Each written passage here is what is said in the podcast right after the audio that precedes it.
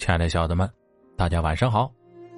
这里是一鹏分享，我们每天晚上十点左右向你问好。今天给大家分享的题目呢，叫这四句实在的话，帮你更好的处理问题。第一句话呢是找准了问题，就解决了最大的问题。有的时候啊，难住我们的不是问题的本身，而是找不准问题。就像一个人永远无法在一万棵梨树上摘得一个苹果。如果找不到问题的根源，那么一切的努力都是徒劳。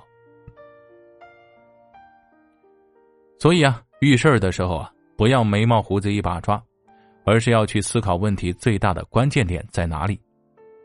就好像一个病人看似全身都在痛，但只有找到真正的病根儿，才能对症下药。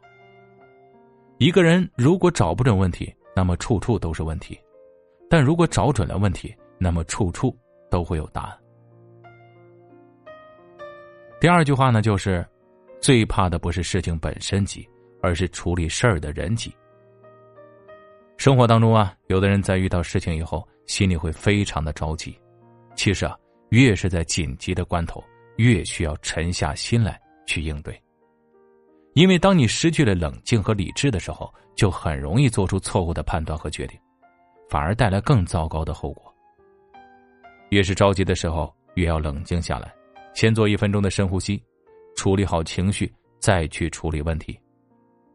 在遇事的时候，最怕的不是事情本身急，而是处理事儿的人太心急。比起着急的去处理一件事，正确的去处理一件事更重要。第三句话是：学会把精力花在最关键的地方。遇到事情的时候，我们有的时候无法去解决所有的矛盾，但可以着力去解决最主要的矛盾。